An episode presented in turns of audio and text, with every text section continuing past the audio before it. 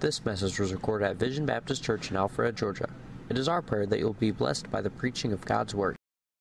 Take your Bibles, go into Deuteronomy chapter 1 and verse uh, 21. Deuteronomy chapter 1, verse 21. We're going to finish the message that we were on whenever the last time we were in Deuteronomy. Uh, we're going to uh, look at this, and this is learning from the past. So Moses is giving his farewell speech. He's in front of everybody. He's about to to step aside. This is like a longest farewell speech you can imagine. And he's going to talk to them and he's going to tell them, we need to talk about the past so you don't repeat your mistakes. So read with me, if you would, verse 21. Behold, the Lord thy God has set the land before thee. Go up and possess it as the Lord the, the God of thy fathers has said unto thee. Fear not, neither be discouraged. He says, you know, the Lord said it there, and it's time for you to go get it. Don't be worried about it. Go do it. Verse 22. And you came to me, because he's talking about the past. You came near unto me, every one of you, and said, We will send men before us, and they shall search us out the land and bring us word again. But what way we must go up, and into that what cities we shall come. Well, the saying pleased me well, and I took 12 men of you, one of a tribe, and they turned and went up in the mountain and came out of the valley of Eshcol, and they searched it out.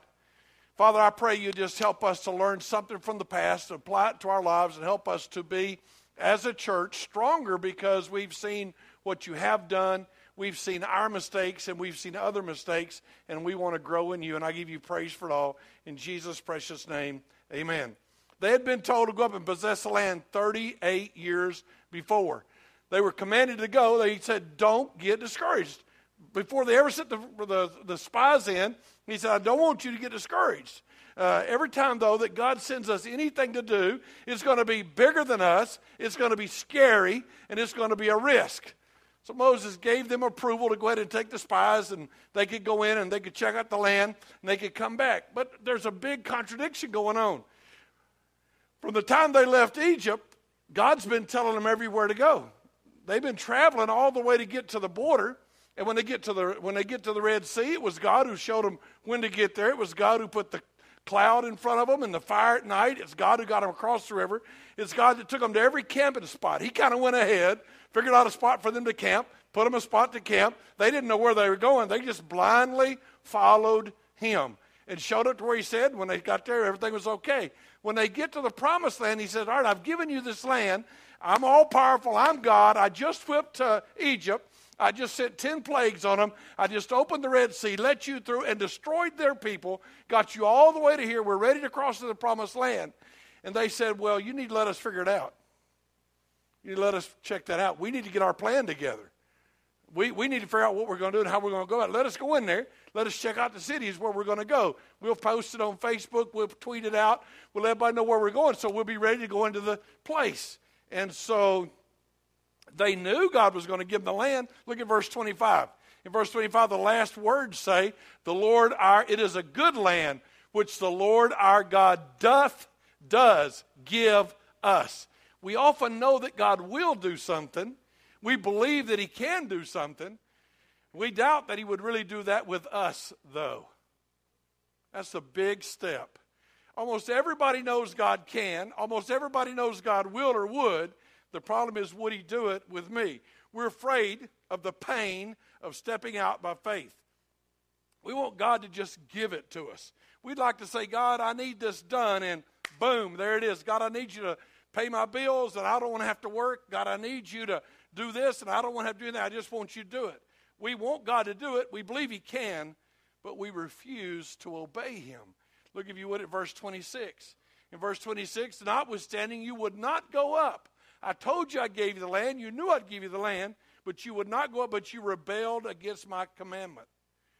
Not only did they rebel, I want you to look at the verses and see if it doesn't sound a lot like us. If you look in verse 27, they murmured in their tents and they said, Because the Lord hates us, he brought us out of the land of Egypt to deliver us into the hand of the Amorites and to destroy us.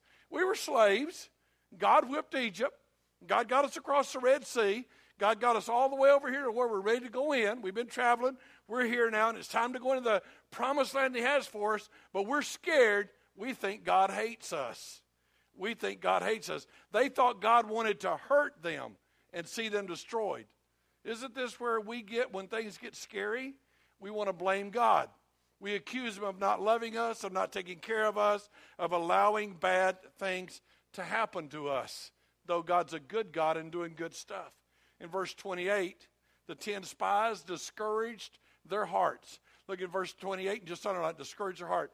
We listen to the wrong people, the wrong voices. We allow circumstances to discourage us. We let the baggage from the past destroy our present.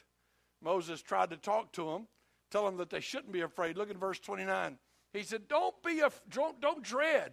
Don't let fear overcome you. Don't be afraid of them. The Lord your God, which goes before you, he shall fight for you. You guys, look, you can go into promised land. It's all going to work out. God is going to take care of you. In verse 31, he said, He is the God that's been carrying you like a father does his son. That's how you've gotten this far. That's how you've overcome Egypt. God's been good to you for so many years. He's met every need. He'll continue to do it. They still won't believe God, even though they know that God has been good. Verse 32 In this saying, you did not believe the Lord your God, who went in the way before you to search you out a place to pitch your tents, in, in, in, in a fire by night, and to show you what way you should go in a cloud by day. They didn't believe him. He'd been good to them in the past, he'd been good to them we were able to figure out what is, we want to be able to figure out what's going to happen.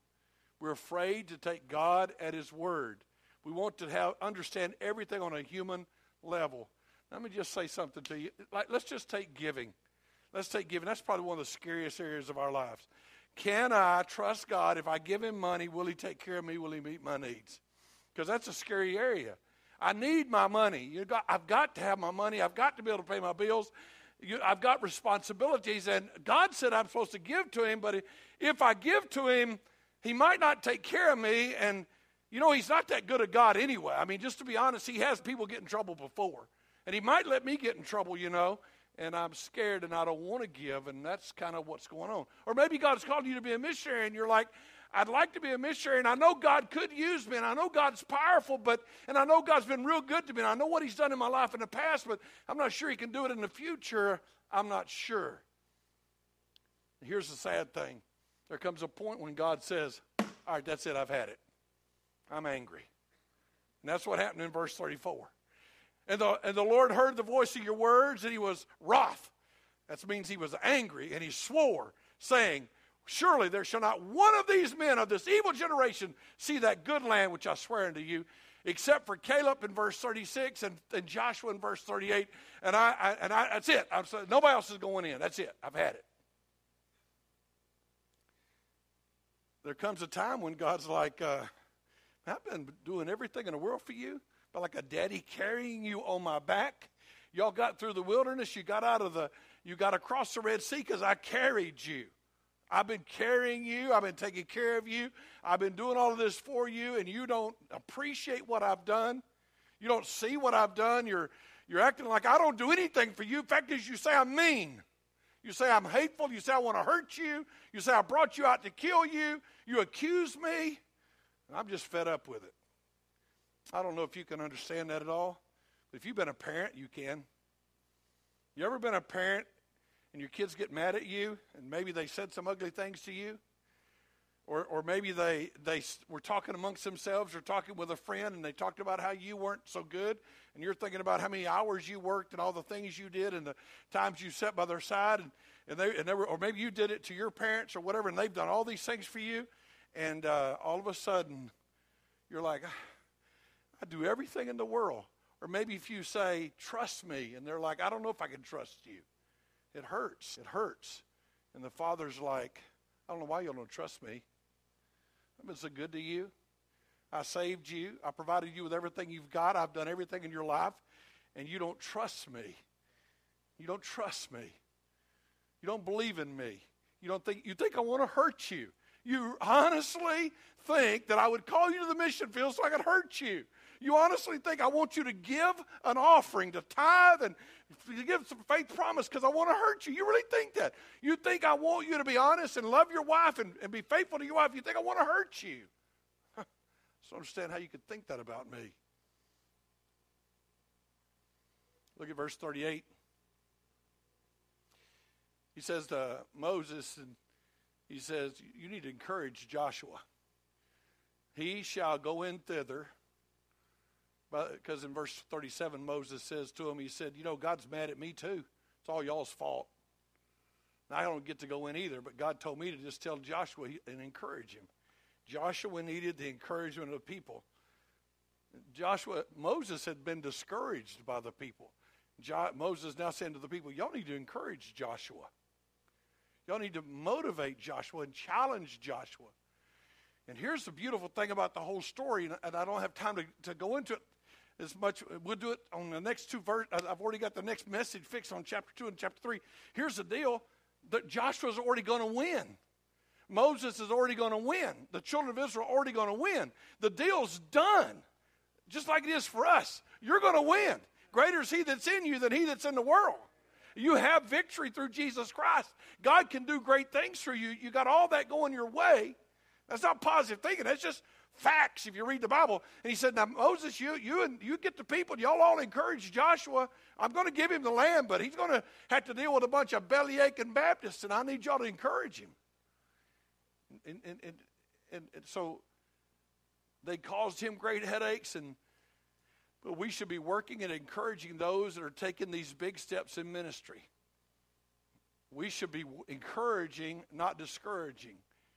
I was studying today just some fun stuff, not anything I really needed for preaching. And uh, one of the articles I read said the most the most the most horrible thing you could do is embarrass them and discourage them publicly. That's one of the most harmful things you could do. They'd done that to Moses, and Moses is being told, don't let that happen. Now, if you go to verse 39, see, God's angry. You got to remember, they 38 years before they had gotten to the edge of the promised land, and it was right across the river. All they had to do was go across, it was theirs. The cloud by day and the fire by night was going to take them in. He would have led them exactly to where they needed to go. He would have won the victory. He would have done great things with them. That's what he was going to do. He was going to do big stuff with them. They were almost there. And then they got to saying, and I don't really think it's true. I mean, I, I think what the Bible says is true, but I think they claimed it was their children, but I don't really believe was worried about their children. I believe it's selfishness. And look, if you would, at chapter 1 and verse 39, he said, Moreover, your little ones, which you said would be hurt, your children, which in that day had no knowledge of good and evil, uh, you said they'd get hurt. Just kids, and you said I'd hurt them, and if I took you in the promised land, they might get hurt. Well, I'm going to give them the promised land. And let me just tell you what I think ends up happening so many times with us. We blame it on the kids. I just think they're scared to go fight. I think they're scared to risk our life. They won't say, well, our, our kids will get hurt. They say, we don't trust you, God. You might want to hurt our kids. You don't just want to hurt me. You want to kill my kid. I don't trust you. That's kind of what they were saying to God in the whole story. And so God said, okay, big deal. Then I'll just let you die and I'll take your kids in. I'll give them all the promises I had for you. I learned something in Peru. And you won't see this as openly in America, but I'm going to say something make you all mad at me. I got four minutes, and I'm not going to get finished, but I'm going to, and I'm going to probably steal a couple extra minutes. But you know what Peruvians would say? They'd say, I educated my kids, I fed my kids, I clothed my kids, I housed my kids, I'll help them graduate from school, but they're supposed to take care of me. I invest in them, so they'll invest in me when it's all over. And, buddy, a, a, a Peruvian family would get so mad if anything happened that might keep their parents. I was in China, sitting in China, and I'm talking to a young preacher boy, and he said, I don't know if I can preach or not. He said, because my parents have paid for all my education. If I go in into ministry, they're going to charge me for everything they've ever done for me. They asked for the money it cost to raise me. So it's really kind of selfish. He said, well, it's not like that in America. Oh, I think it is. You're going to keep the grandkids close to me. You're going to do what I want to do. I don't care what God wants from your life. I'm really worried about what I want. Whatever we use an excuse as an excuse is just that. God even blessed the children with the promise that the parents never got to enjoy. So once God said all that ugly stuff and he kind of blew his stack there for a second, they said, oh, oh, man, we didn't know you was that serious. We didn't know it was that big a deal that you really want us to go in the promised land. And, and so you're going to kill us? If you're going to kill us, we'll just go in and fight now. That happens in chapter 1 and verse 40. And they, but as for you, turn you and take your journey into the wilderness. In verse 41, you answered and said, No, no, no. We have sinned against the Lord. We will go up and we will fight according to all that the Lord our God commands us. And they all grabbed their weapons and decided to go into battle. And Moses said, He won't go into you, will go with you. Verse 42, the Lord said unto me, said to them, I will not go. I'm not among them. If they go in, they're going to get hurt. And in verse 43, the guy said, We don't care whether God goes. We're going to do it now. We're going to do it. You see, they were willful when they said no, and now they're willful when they say yes. And God's like, I don't like willful people. Our Father which art in heaven, hallowed be thy name. Thy kingdom come, thy will be done on earth as it is in heaven. The attitude is supposed to be, whatever you want, God, that's what we're doing. The attitude here was, no, God, we are not going in. Change your mind. Okay, you're really mad? Okay, well, we'll change our mind, but you will go with us. And he said, Oh, no, I won't go with you. There comes a point when God will not listen to your prayers. Verse 43 they went up presumptuously into the hill. Verse 45 the Lord would not hearken to their voice, He wouldn't listen. God said, You don't want to obey me, I can stop listening, I can stop answering prayers. So we need to learn from the past. We need to learn from the past. We need to realize that God's will ought to be more important to us than anything else. It ought, you ought to be an encourager to your to your children that want to be serving God. You ought to be an encourager to the missionaries that go out of our church. You ought to be an encourager to other dads and moms who are trying to raise their family for Jesus. You ought to be an encourager. Let's look at the past and learn some great lessons. It's been 38 years. It's time for them to go in. And Moses says, before we go in, let's just take a minute and review the past because we don't need any more of that happening again. They reviewed the past. Let's share the stories of how God is blessed. Let's share the stories of our own disobedience and how it cost us. I say to parents, you need to be real transparent? You need to say to your kids, you need to say to your children, this is where I've been. This is how I've messed up. This is what I've done wrong. And this is how God taught me. We need to share those things with our kids. We need to teach our children how to obey God. It's a big deal. It's a big deal. God let you be a dad. And don't use your kids as an excuse. Take them as a responsibility and say, I'm going to teach my children to serve God. I'm going to teach my children to honor God. Tell them the stories of what God's been doing in your life. Help them to know to honor God and fear God and trust God and step out by faith. Don't make the mess that's happened before.